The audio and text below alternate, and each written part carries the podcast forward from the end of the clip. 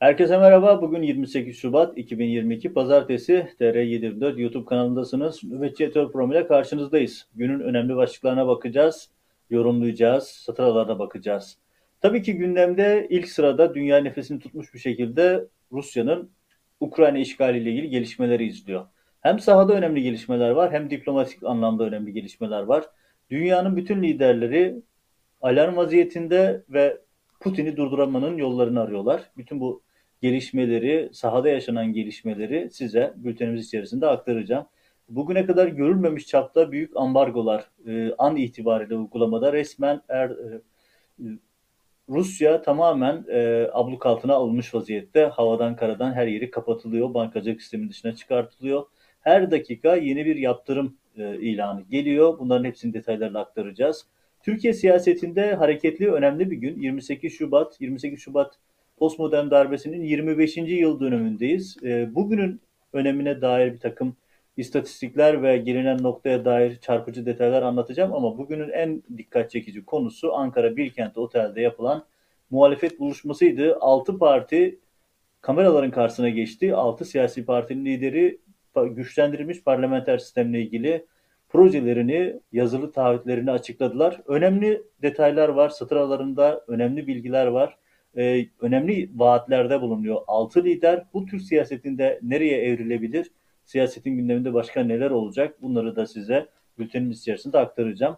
Ee, bir taraftan e, 28 Şubat tartışmaları, bir taraftan ekonomiyle ilgili gelişmeler, e, üst üste gelen zamlar, e, tamamen duran ticari hayat buna karşı Türkiye İstatistik Kurumu'nun açıkladığı %11 büyüme nasıl oluyor bunlara dair detaylar da bültenimiz içerisinde olacak. Tabii Türk medyasının, havuz medyasının Rusya-Ukrayna gerilimi özellikle Rusya'nın işgali sonrası izlediği yayın çizgisine dair bir yorumum da bültenin ilerleyen dakikalarında olacak. Çünkü bu kadar Rusçu bir yayın politikası, bu kadar Rusçu bir söylem herhalde Putin Rusya'sında bile bulunamıyordur. İnternet oyunlarını işte Moskova'dan, şey pardon Kiev'den şu anda e, canlı çok önemli görüntüler diye internet oyunlarını, sanal alemde dolaşan internet oyunlarını ekrana taşıyan CNN Türk gibi yayınları izliyoruz. E, A Haber'in pabucunu dama atmış bir CNN'le karşı karşıyayız. Bütün bunları ve dahasını bültenimiz içerisinde size aktarmış olacağız. Evet hemen Rusya-Ukrayna gündemine dönelim. E, iki boyutlu gündem var bugün. Bir tanesi Belarus'ta e, müzakereler var. Rus heyetiyle Ukrayna heyeti görüşme halinde. O görüşme uzun saatlerdir sürüyor. Ben bu bülteni hatırladığım saatte henüz sonuçlanmış değildi.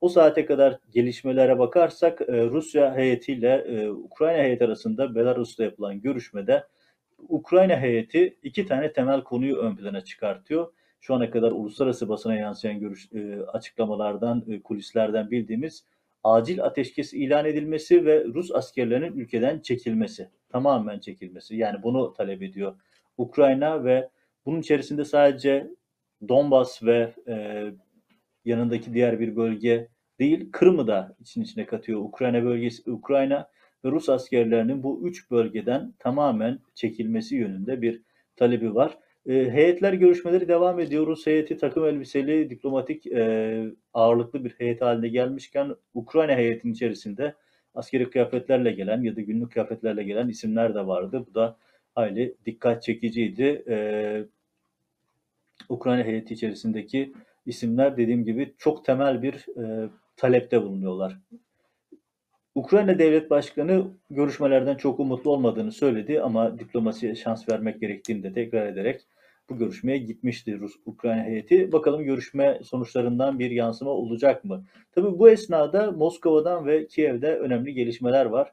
Putin e, nükleer seçeneği dahil olmak üzere bütün birimleri üst düzey alarma geçirmiş vaziyette. Bu da tabii dünyanın e, alarm vaziyetini geçmesini, daha çok nefesini tutmasına neden oldu. Sonuçta Putin'in elinde nükleer silahlar var ve e, nükleer silahları bir şekilde kullanması ya da bu tehdidi kullanması doğal olarak dünyayı germiş vaziyette. Ama aynı zamanda Ukrayna'da savaşın da işgalin de seyri her geçen dakika değişiyor.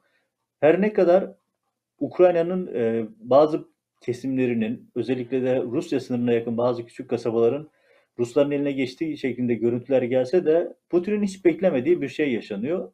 Ukrayna halkı bir bütün olarak direnişe geçti. Molotov kokteyli hazırlayanlardan, evlerinde yemek hazırlayıp cepheye götürenlerden, dünyanın dört bir tarafında savaşmak için Ukrayna'ya dönenlere kadar inanılmaz bir direnç var ve bu direnç gerçekten Putin'in hiç beklemediği bir şeydi.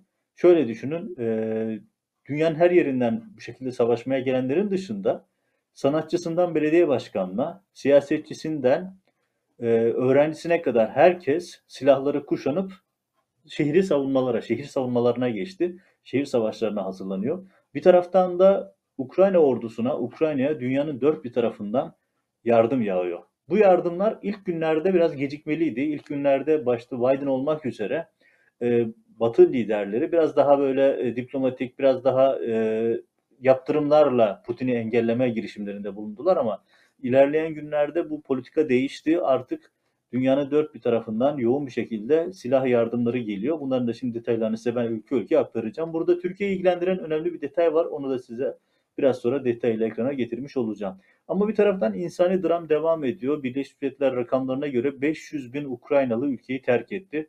Ee, çoluk çocuk, kadın, e, herkes bu kış şartlarında kilometrelerce yürüyerek ya da balık istiyor otobüslerde, trenlerde ülkeden ayrılmaya çalışıyor. Komşu ülkelere ulaşmaya çalışıyorlar. Bu da önemli bir gündem maddesi sıcaklığını koruyor. Tabii her ülkenin Ukrayna'da olan vatandaşları var. O ülkeler de kendi vatandaşlarını tahliye etme telaşında. Hindistan'ın yoğun bir öğrenci nüfusu var. Hindistan büyük oranda e, vatandaşlarını tahliye etti, öğrencilerini tahliye etti ama Türkiye bu konuda sınıfta kalmış vaziyette. Çünkü herhangi bir adım atılamadı, herhangi bir tahliye gerçekleştirilemiyor. Binlerce Türk orada e, yardım bekliyor. Her gün sosyal medyaya düşen e, videolar, ses kayıtları var. E, ama bırakın yardım etmeyi, iktidarın danışmanları ya da iktidarın sözcüleri e, Türk kızları ağlamaz şeklinde söylemlerle ekrana çıkan çocukları susturmayı tercih ettiler. Bugüne kadar bunları yaptılar. Peki burada neler var? İşte şimdi size bir harita ekrana getireyim. Türkiye, e, Rusya'nın etrafını çevreleyen bütün hava sahası yaptırımlar bahsinden, şimdi buradan yaptırımlar bahsine girelim. Hava sahalarının tamamı Rusya'ya kapandı. Yani öyle bir hale getirdiler ki bütün Avrupa hava sahası, bütün Kuzey Amerika hava sahası Rusya'nın uçuşlarına kapatıldı. Rusya çıkışlı herhangi bir uçak, herhangi bir Rus şirketi, herhangi bir Rus oligarkına sahip herhangi bir uçak bu hava yolları, bu hava sahasını kullanamıyor. Yani dünyanın yarısı daha şimdiden Rusya'ya kapatıldı. Türk hava sahası henüz açık çünkü Erdoğan hala hazırda çok net bir tavır sergileyemiyor. E, ama onun dışında dünyanın yarısının e, hava sahaları kapatıldı. Rusya'da misilleme olarak bu karardan sonra 36 Avrupa ülkesinin hava sahasını kapattı ama zaten Avrupa daha önce bu hava sahasını kapatma işini yapmıştı. Onun dışında ilginç bir şey daha oldu bugün. E, malum İsviçre tarafsızlığıyla bilinir ve birçok konuda istifini bozmaz. Her zaman tarafsız pozisyonu korumaya devam eder. Ukrayna meselesinde tarafsızlık projesini, tarafsızlık politikasını pardon bozdu, değiştirdi. Rusya'ya yatırımlar uygulamaya başladı. Bu da son derece enteresan çünkü e, Avrupa'da şu anda Rusya yönelik yaptırımlara dahil olmayan iki tane ülke kaldı. Bir tanesi Sırbistan, birisi de Türkiye. Ve Türkiye burada e, hazırda Avrupa'nın, Amerika'nın aldığı kararlara çok da dahil olmuş değil. Bu da önemli.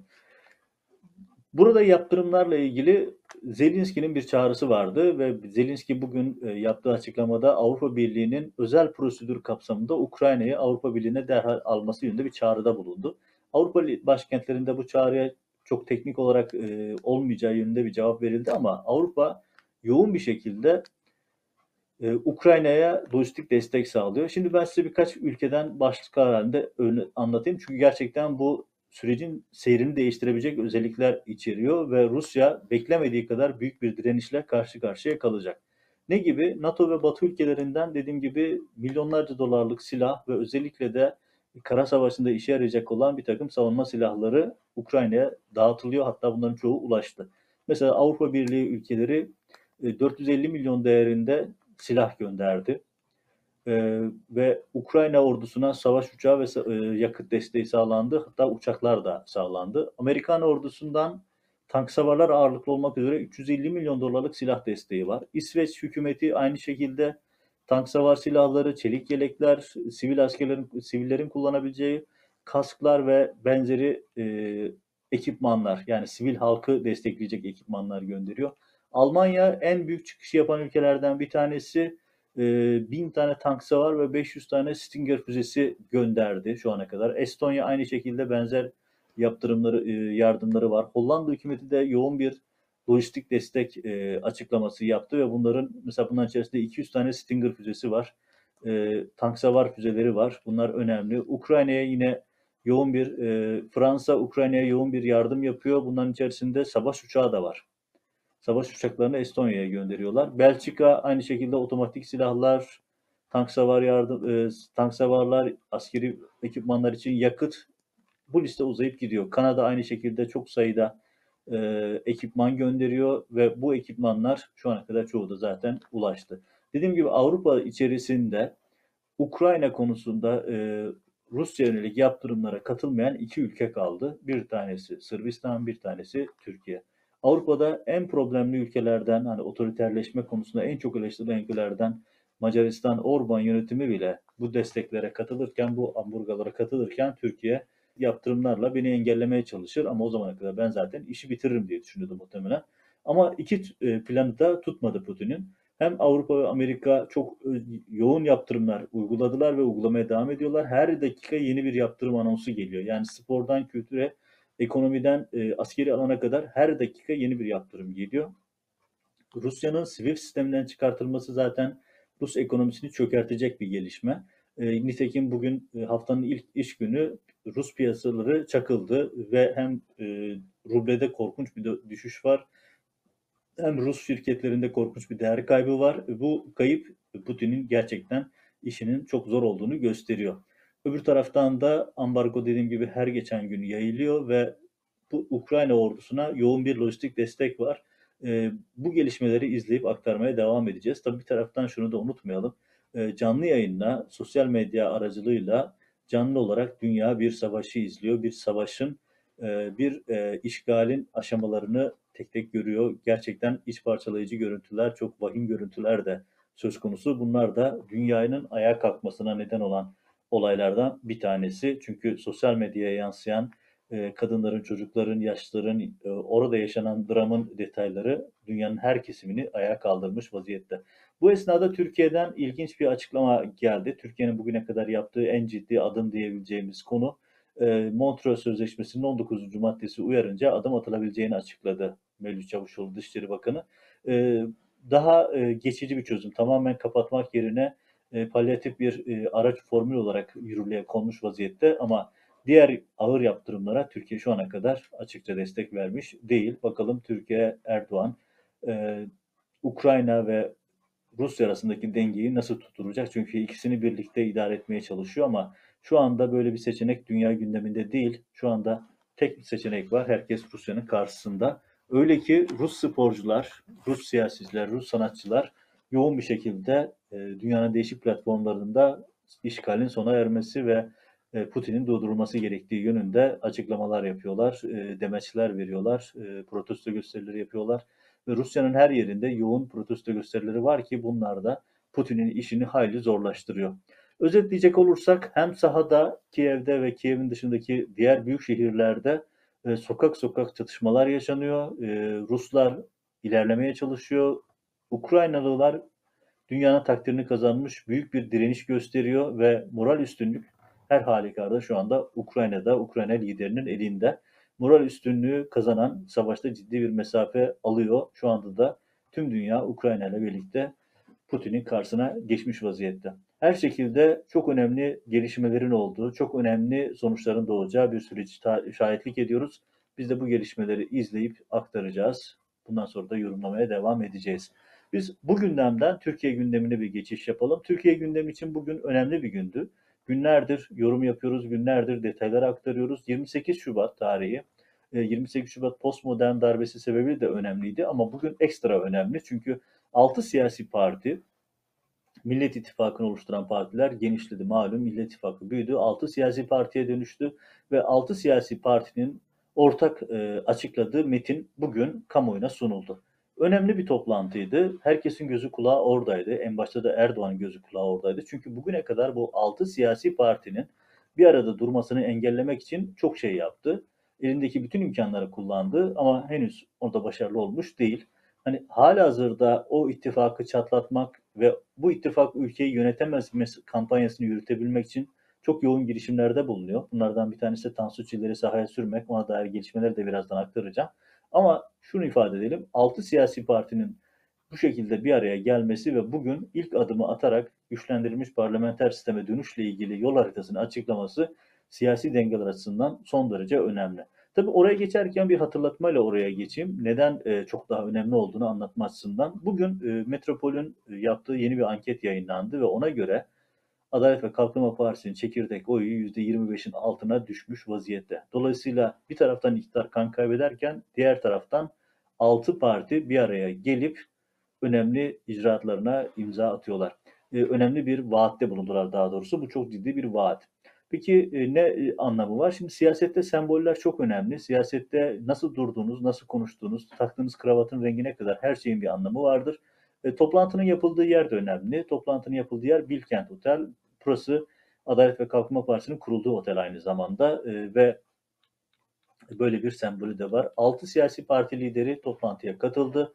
E, yüzlerce davetli vardı ve bu e, altı partinin katıldığı toplantıda hiçbir partinin diğerine üstünlük kurmadığı, herkesin eşit şekilde temsil edildiği dikkatlerden kaçmadı ve siyasi liderler konuşmadı. Onlar yerine genel başkan yardımcıları başlıklar halinde konuştular ve 23 sayfalık ortak bir metin açıklandı, altına imza atıldı. Metin 3 bölümden oluşuyor. Metne dair TR24'te Bülent Kurucu konuklarıyla birlikte enine boyuna konuştu. Ben bu açıda e, sadece özetleyerek size e, gelişmeleri aktarmış olacağım. E, detayına bakmak, detaylı bir şekilde değerlendirmek isteyenler Bülent Kurucu'nun programını izleyebilirler. Onu daha hararetle tavsiye etmiş olayım. Metin 3 bölümden başlıyor ve İlk bölümde Cumhurbaşkanlığı hükümet sisteminin verdiği zararlar anlatılıyor. İkinci bölümde güçlendirilmiş parlamenter sistem özetleniyor. Son bölümde de düzenlemeler aktarılıyor. Ee, seçim barajı, baş, birkaç başlık aktarayım. Seçim barajı %3'e düşecek. Bu önemli. Ee, Cumhurbaşkanlığı görev süresi 7 yılla sınırlandırılacak ve tek defa olacak. E, bu da yine çok önemli bir gelişme çünkü e, biliyorsunuz görev süresi tekrar uzadıkça, e, tekrar ettikçe otoriterleşme eğilimleri artıyor, güç yozlaştırıyor. Adalet Bakanı Hakimler Savcılar Kurulu'nda yer almayacak. Bu da yine e, tarafsız yargı başlığında önemli bir gelişme. E, burada çok önemli bir detay daha var. Bu da mevcut rejimin hakim savcılarını çok ilgilendiriyor. Bu düzenlemeye göre ahimden çıkacak olan cezalar, ahim kararlarının uygulanması da burada altı çizilen vurgulardan, e, önemli başlıklardan bir tanesi. Hakimlerin verdikleri kararlardan ahimden dönecek olan tazminatlar ilgili hakimlere, savcılara rücu edilecek. Bu şu açıdan çok önemli. E, nasıl olsa biz ödemiyoruz, devlet hazinesi ödüyor, bizi ilgilendirmez deyip hakimler, savcılar çok rahatlıkla hak ihlallerine imza atabiliyorlar. E, atıyorlardı zaten, atabiliyorlar kısmı fazla iyimser bir yaklaşım oldu. E, doğrudan atıyorlar ama yeni sistem hayata geçtiğinde eğer ahimden dönerse bu parayı o hakime, savcıya ödetecekler. Bu da o hakim savcıların imza atarken daha hassas olmasını sağlayacak. Önümüzdeki başka dönemlerde altı parti başka başlıklarla ilgili tekrar bir araya gelecek ama bugün itibariyle önemli bir adım atılmış oldu. Türk siyasetinde önemli bir dönüm noktası gerçekleşti. Çünkü Erdoğan'ın en büyük kabusu altı partinin bir araya gelmesi, Millet İttifakı'nın büyümesiydi ve o partiler bir araya geldiler, ciddi mesafe aldılar ve bu ciddi mesafe şimdi yazılı vaatlerle, yazılı taahhütlerle daha sağlam bir şekilde ilerliyor. Siyasetin taşlarını yerinden oynatacak önemli bir gelişmeydi. Burada bir parantez daha açalım. Bir süredir konuşulan, bir süredir gündemde olan, kulislerde olan bir realite var. Erdoğan Millet İttifakı'nı bölme, sağ partilerde, sağ e, orta sahada e, bir e, bölünme yapabilmek için eski tüfekleri sahaya sürüyor biliyorsunuz. E, uydu partiler kurduruyor, mevcut partileri bölmeye çalışıyor. Bunların içerisinden bir tanesi dikkat çekici. Tansu Çiller eski başbakan eski Başbakan Tansu Çiller ki bir dönem Doğru Yol Partisi'nin başkanı, malum Doğru Yol Partisi başkanıydı ve şimdi Tansu Çiller'in tekrar sahaya ineceği konuşuluyordu. Tansu Çiller ekibi bunu yalanladı ama bugün Yeni Şafak'taki manşeti okuduğunuz zaman e, bu haberin doğruluğunu kendileri teyit etmiş oldular. E, Cumhuriyet'te yer alan kulis bir habere göre de Tansu Çiller e, eski doğru yol yöneticilerini arayıp bizimle birlikte çalışır mısınız diye bugünlerde yoğun telefon trafiği sürdürüyor. Tansu Çiller'in röportajı dikkat çekici. Ee, yani aslında ben parti kurmak istemiyorum. Parti kuracağım anlamına gelmiyor, istemiyorum demiyor pardon. parti kuracağım anlamına gelmiyor ama deyip aslında ondan sonra söylediği her şeyle bir parti kuracağını ve Erdoğan'ın yanında yer alacağını gösteriyor. Mesela diyor ki işte altı masa, altı az önce bahsettiğim altı partinin bir araya gelmesiyle ilgili çok sert eleştirileri var. Bu Türkiye'nin gençlerin önüne dinamit koymaktır diyor. Türkiye'yi yeniden koalisyonlu parlamenter döneme döndürecektir diyor. Bu Erdoğan'ın e, temel argümanı biliyorsunuz. İşte e, işlerin hızlı yürümesi, efektif yönetim için mevcut sistem güzel. E, eğer bir şekilde parlamento e, sisteme dönülür ya da işte koalisyonlar olursa sistem tıkanır iddiası var. Tansu Çiller de bunların hepsini bugün tekrar etmiş ve Türkiye tekrar koalisyonlara emanet edilmemeli başlığında görüşlerini ifade ediyor. Merkez sağda yeni bir oluşum diyor ve bu oluşumla ilgili olarak hani ben parti kuracağımı söylemiyorum ama diyor amasından sonra yine aslında e, sonra da söylediği her şey Erdoğan'ın amaçlarına yönelik bir takım adımlar atacağını da gösteriyor. Tabii siyasetteki bu tartışmaları büyürken e, Bülent Arınç'ın çıkışını da gözden kaçırmamak lazım. Onu da hemen Tansu Çiller gündemin arkasına ekleyelim. E, Bülent Arınç biliyorsunuz Erdoğan'la ayrı düştü ve saraydaki bütün görevlerinden ayrıldıktan sonra, atıldıktan sonra artık e, imkan buldukça konuşuyor. E, ekrana bu, ekranlara çıkma imkanı bulamıyor malum Erdoğan medyasında. Ara sıra Anadolu'nun değişik yerlerindeki ya yerel kanallarda ya da e, o da nadiren ya da işte çeşitli panellerde, toplantılarda konuşabiliyor. Konya'da genç hukukçularla ilgili bir toplantıda konuşmuş. Orada e, Erdoğan'a gönderme yapıyor. Birileri ben ekonomistim diyor cümle aynen şöyle. Ben kendime iyi bir hukukçu diyorum. Ama lafı gelmişken söyleyeyim hukuk fakültesini bitirmek hukukçu olmak için yeterli değil diyor. Ve orada Erdoğan'a üstü kapalı göndermeler yapıyor. Arınç'ın temel özelliklerinden bir tanesi eleştirilerinin öznesiz olması. Yani eleştiri yapıyor ama kime yaptığını doğrudan söylemiyor. Hani kime yaptığı çok belli tabii ki. Arınç bir laf ustası, laf cambazı. Burada da Erdoğan'ı eleştiriyor ama Erdoğan'ın adını anmadan devam ediyor. Ve orada ifadesi de var. İşte televizyon programlarında öyle soytar adamları izliyorum ki diye başlayan bir bölümü var. Ee, tabii bütün bu soytarıları Arınç'ın tabiriyle ekrana çıkartan, onlara bunları söylediğinde Erdoğan kendisi onu da hatırlatmış olalım. Bugün 28 Şubat başından da e, bültenin başında da söylemiştim. Türk siyasi tarihinin çok önemli günlerinden bir tanesi. 28 Şubat postmodern darbesinin 25. yıl dönümü. O zaman 28 Şubat darbecileri bin yıl sürecek demişlerdi. Birkaç sene sonra 28 Şubat dönemi bitti. Yani en şeklen bitti. Arkasından yeni bir dönem başlamıştı ve herkes hani bin yıl sürecek deniyordu. Bugün 25. yılda geriye dönüp baktığımızda aslında ilginç bir tabloyla karşı karşıyayız. Ne gibi? Aslında 28 Şubatçıların kendileri yok ama fikirleri iktidarda. 28 Şubat postmodern darbesinde alınan kararların aslında Erdoğan rejimi tarafından bizzat uygulandığını şu anda yaşayarak görüyoruz. Mesela neler var? İşte 126 bin kişi KHK'larla ihraç edildi ki bunlar 28 Şubat'ın dindar e, onların tabiriyle mültecilerine karşı yürütülen avın temel hedefiydi. Bu insanların hepsinin tasfiyesi. 28 Şubatçılar yapamadı ama Erdoğan bunları yaptı. Başörtülerin 28 Şubat'ta kamudan uzaklaştırılması hedefti. Erdoğan onu çok daha öteye götürdü. Bırakın kamudan uzaklaştırmayı hayatın her alanından silindiler. Şu anda cezaevleri başörtülü kadınlarla dolu, çocuklarla, bebeklerle dolu. Başörtülerin çıplak arama, yani çıplak arama başörtülü başörtüsü ayrımı yapılmak için söylemiyorum. 28 Şubatçıların bile bu kadar ileriye götürmediğini göstermek için söylüyorum. E, cezaevlerindeki insanlar çıplak aramalara maruz kalıyor ve bunları Erdoğan iktidarı yaptı. Devlet eliyle Anadolu sermayesi çökertildi. Binlerce şirkete el kondu, yağmalandı. Bunların tamamı sahiplerinin her şeylerine el kondu. 2761 okul, yurt, dershane kapatıldı. Düşünün 28 Şubatçılar bu okulların sınırlandırılması için bir takım çalışmalar yaptı. Bir takım vakıfları e, sınırlayan adımlar attı. Yani ama Erdoğan rejimi bunların hepsinin ötesine geçerek 28 Şubatçıların hayalini bile kurmadığı şeyleri kısa süre içerisinde yapmış oldu. Bu da 28 Şubat'ın 25. yılında dikkat çekici bir nokta. Biliyorsunuz 28 Şubat'ın temel hedefi aslında Gülen cemaatiydi. Bunu da en çok ifade eden Doğu Perinçek sık sık hatırlatıyor. 28 Şubat'ın temel hedefi Gülen hareketiydi diye. E, bu açıdan bakılırsa aslında 28 Şubat'ın hedeflerini Erdoğan hayata geçirmiş oldu. Bu da 25. yılda önemli bir nokta. Bunu da hatırlatmış olalım.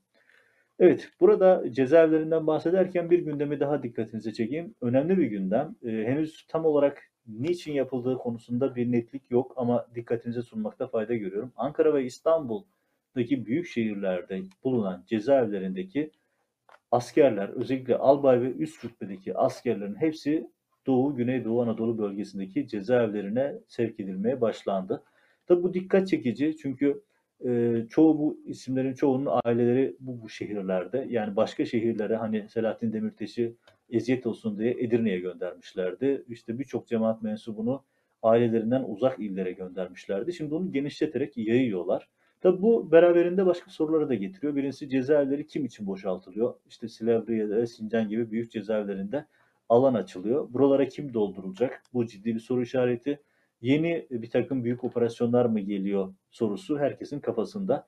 E, tabii ki bunun bir de ailelere ve mahkumlara, e, hükümlere eziyet olsun boyutu var. Özellikle eziyet olsun, özellikle daha çok zulüm olsun diye bu insanları evlerinden çok uzaklara, ailelerinden çok uzaklara gönderiyorlar ki aileler zaten ayda yılda bir kere ancak e, aile görüşmesi yapılabiliyor. Onları da yapamasınlar niyetindeler. Tabii düşündürücü şeylerden bir tanesi de şu Erdoğan rejimi cezaevlerinde koğuş boşaltma işini 15 Temmuz 2016 tartışmalı askeri darbe girişimi iddiasında yapmıştı. İlginç bir şekilde 15 Temmuz 2016'daki o tuhaf askeri darbe girişimi denen olaydan önce büyük cezaevlerinde koğuşlar boşaltılmıştı. Yani 15 Temmuz'a hazırlık yapılmıştı. Bu, bu da iktidarın 15 Temmuz'un kurgucularından olduğunu gösteren bir başka delili. Şimdi benzeri bir tabloyla karşı karşıyayız. İnsan ister istemez acaba yine ne tür bir kumpas peşindeler sorusunu sormak istiyor.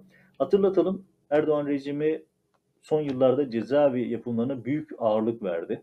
252 bin kişi olan cezaevi kontenjanı 500 bini çıkarttı. 500 bine çıkarttı ve 36 yeni cezaevi için 2022 bütçesinden 2 milyar lira kaynak aktarıldı. Bu şekilde onu da detaylarını almış olalım. Yani Erdoğan rejimi çok iradi olarak çok planlı programlı bir şekilde cezaevlerini büyütüyor ve buralara daha fazla masum insanı yerleştirmeye devam ediyor.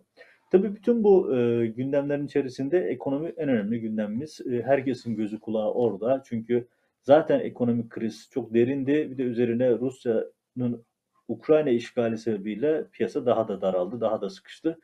E, akaryakıt fiyatlarına rekor üstüne rekor zamlar geliyor. İnsanlar işsiz, insanlar perişan vaziyette. Tam bu ortamda Türkiye İstatistik Kurumu yeni rakamlar açıkladı. 2021 yılında %11 Türkiye büyümüş. Yani son derece şüpheli bir sonuç ama TÜİK rakamlarına göre yüzde yani TÜİK'e göre diye veriyoruz zaten. TÜİK'e göre Türkiye %11 büyümüş ve yıllık yıllık büyüme %11 olarak açıklandı.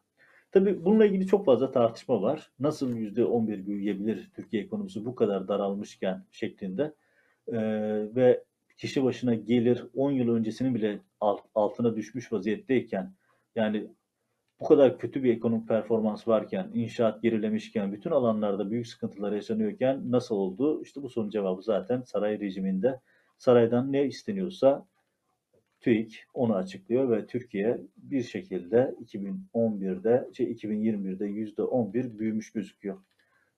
Hani artık e, rejimin iddiası bu. Siz sokağa çıktığınız zaman bunun gerçek olup olmadığını zaten hemen anında görebiliyorsunuz. Evet gündemdeki bir diğer e, medya dünyası hükümet ilişkilerine dair ve özellikle de Ukrayna gündeminden biraz magazinel bir boyutuyla e, bülteni tamamlamış olmak istiyorum. Bu da şu, malum Erdoğan rejimi tüm Türk medyasını ele geçirdi. Aykırı hiçbir görüş yok, aykırı hiçbir yer kalmadı. E, ve buraların tamamına çıkacak olan konuklar, gazeteciler, siyasetçiler, akademisyenler saray tarafından belirleniyor. Sarayın belirlemediği hiç kimsenin ekrana çıkma imkanı yok. Ve o ekrana çıkan isimler saray tarafından gönderildiği gibi konuşma metinleri de saray tarafından veriliyor ve oradan aktarılıyor. Tabii bugün öyle bir hale geldik ki mesela serbestiyet bir güzel derleme yapmış. Ee, Türk medyasında CNN Haber Türk başta olmak üzere, TRT olmak üzere Türk medyasına ekranlara çıkan bütün yorumcular çuvalladı. Yani o işte Putin saldırmaz, Putin aslında bu niyette değil. Hatta Yılmaz Özel ileri gidip Ukrayna halkını falan da suçladı. Çünkü Erdoğan rejiminin saray uzantılarıyla sözüm ona muhalif olan kesimin arasında bir fark yok. Kafa yapıları aynı. Sadece biraz e, söylem değişiklikleri var ama kafa yapıları aynı şeyi içeriyor. İşte e, Habertürk ekranlarında güya savaşta olan birisi işte Ukraynalı kadınlar erkeklerini bırakıp kaçtılar Türk kadını böyle yapmaz şeklinde akla ziyan yorumlar yapıyor. İşte Erdoğan danışmanları ekrana çıkan e, yardım isteyen kızları fırçalıyor. Böyle tuhaf şeyler yaşanıyor. Ve bunun yanında ilginç bir şey var. Bakın akademisyen, gazeteci yani düşünün bütün bu isimler her gün ekranda Rusya-Ukrayna ilişkilerini analiz ediyor. Ya bu insanlar düşünün Ahmet Maranki e, bile yani bu kişi ziraatçı ve bitkisel e, ürünler satan birisini bildiğim kadarıyla. O bile bu konularla ilgili yorumlar yapıyor. Her konuya yorum yapan Nedim Şener Ukrayna-Rusya konusunda yorumlar yapıyor ve işte e, Amerika böyle dedi böyle dedi ama işte yanıldı diyor. Aslında yanıldı yok. Biden'ın verdiği istihbaratın doğru çıktığını dünyayı gördü. E, bunun gibi sayısız isim var ve verdikleri her bilgi yanlış çıktı. Ona rağmen hiçbir şey olmamış gibi yorumlara devam ediyorlar. Mesela güvenlik uzmanı diye çok yoğun bir şekilde ekranlara çıkan işte Coşkun Başbuğ ya da Abdullah Ağar gibi isimler var. Bunların hepsi özel harpçı bunlar. Ve bunlar eskiden değişik pozisyonlarda kendilerine verilen işleri yapıyorlar. Düşün Abdullah Ağar bir dönem Haydarbaş'ın Partisi'nde genel başkan yardımcısıydı. Şu anda havuz medyasının her gün ekrana çıkan ulus güvenlik danışmanı ya da stratejisti. E, dün yaptığı iş neydi, bugün ne iş yapıyor? Söylediği hangi doğru çıktı sorusu e, ayrı bir konu. Coşkun Başbuğ da aynı şekilde. Mete Yarar isimli başka birisi var. Söylediği her şey yanlış çıkıyor ama yine her gün ekranlarda sarayın sözlerini tekrar ediyorlar. Bu da savaş süreci ve e, Ukrayna'nın işgali sürecinde Türk medyasının nasıl sınıfta kaldığını gösteren önemli bir detay. Öyle ki hatta şöyle bir espri de var sosyal medyada çok konuşulan. Herhalde Putin bu kadar Rusçuyu Rus medyasında bulamamıştır diye. Çünkü açıkça dünyanın tamamı bütün gelişmeleri canlı yayınlayıp herkes her şeyin farkındayken Türk medyasında ister iktidar kanadında ister sözde muhalif kanatta olsun Rusçu söylemler o kadar dikkat çekici ki dediğim gibi bir yorumcunun ifadesiyle söyleyeyim. Herhalde Putin bu kadar Rusçuyu Rus medyasında bulamazdı. Bu da önemli bir detay aktarmış olalım. Tabii CNN Türk'ün durumu burada çok daha e, enteresan bir noktaya geldi. CNN Türk A Haber'i katladı geçti. Hani yandaşlık ve yalakalık yapma konusunda A Haber'i bile e, solda sıfır bıraktılar. Ve artık mizah unsuru haline döndü biliyorsunuz. Yani hem Hürriyet Gazetesi hem de CNN Türk'ün gerçekten artık bir mizah noktası. Mesela şu görüntü. E, Kiev'den son dakika görüntüsü bu gece ait görüntüler diye internet oyununu internette bulunan bir savaş animasyon oyununu bu akşam işte Kiev'den gelen çarpıcı görüntüler diye ekrana sundular. Ekrandaki yorumcular da bunun üzerine yorumlar yapıyorlar. İşte az önce bahsettim. Ee, normal şartlarda bırakın ekrana çıkmayı, toplum içerisinde dolaşmaması gereken insanlar, bir yere teda alınıp tedavi edilmesi gereken insanlar her gün ekranlarda analizler yapıyorlar, yorumlar yapıyorlar. Ya bakın Asker olmaya gerek yok, uzman olmaya gerek yok. Ekranda bu gece Kiev diye verilen görüntünün bir bilgisayar animasyon oyunu olduğu o kadar belli ki çünkü İkinci Dünya Savaşı'ndan kalma, İkinci Dünya Savaşı'nın uçakları ekranda geziyor zaten. Yani onlara birisi baktığı anda ya bu görüntü bir oyun, bilgisayar animasyon görüntüsü demesi gerekir ama sözüm ona koskoca askerler, generaller, siyasetçiler, gazeteciler bu, bu e, bilgisayar animasyonu üzerinden halka yanlış bilgi vermeye ve hiçbir şey olmamış gibi konuşmaya devam ediyorlar. Bu da herhalde Erdoğan rejiminin bir başarısı olarak görülmeli. Düşünün savaş gibi çok vahim bir olayda Türkiye'nin hemen yanında komşusu olan bir ülkede yaşanan olayda dünyadaki gelişmeleri Türkiye Türk medyasından değil dünya medyasından izliyoruz. Türk medyasından gelen haberlerin tamamı da yüz kızartıcı, utanç verici şeylerle dolu. Bu da Erdoğan'ın bir başarısı diyelim. Evet 28 Şubat 2022 pazartesiye dair gündemden seçtiğim önemli başlıklar bu şekildeydi. Başta da söylediğim gibi Ukrayna işgali ve ben e, bu gündeme bağlı gelişmeler gündemin ilk sırasındaki yerini koruyor. 28 Şubat ve 6 siyasi partinin de ortak müta, e, mutabakat metnini açıklamaları Türkiye'de siyasetin tansiyonunu yükseltti. Bu da önümüzdeki günlerde konuşulacak, önümüzdeki günlerde yine üzerinde tartışılacak başlıklar. Yeni gelişmelerle karşınızda olmaya devam edeceğiz. TR, TR724 YouTube yayını izlemeniz, kanala abone olmanız ve bildirimleri açmanızı hatırlatarak bugünün bültenini bitirmiş olalım. Hoşçakalın.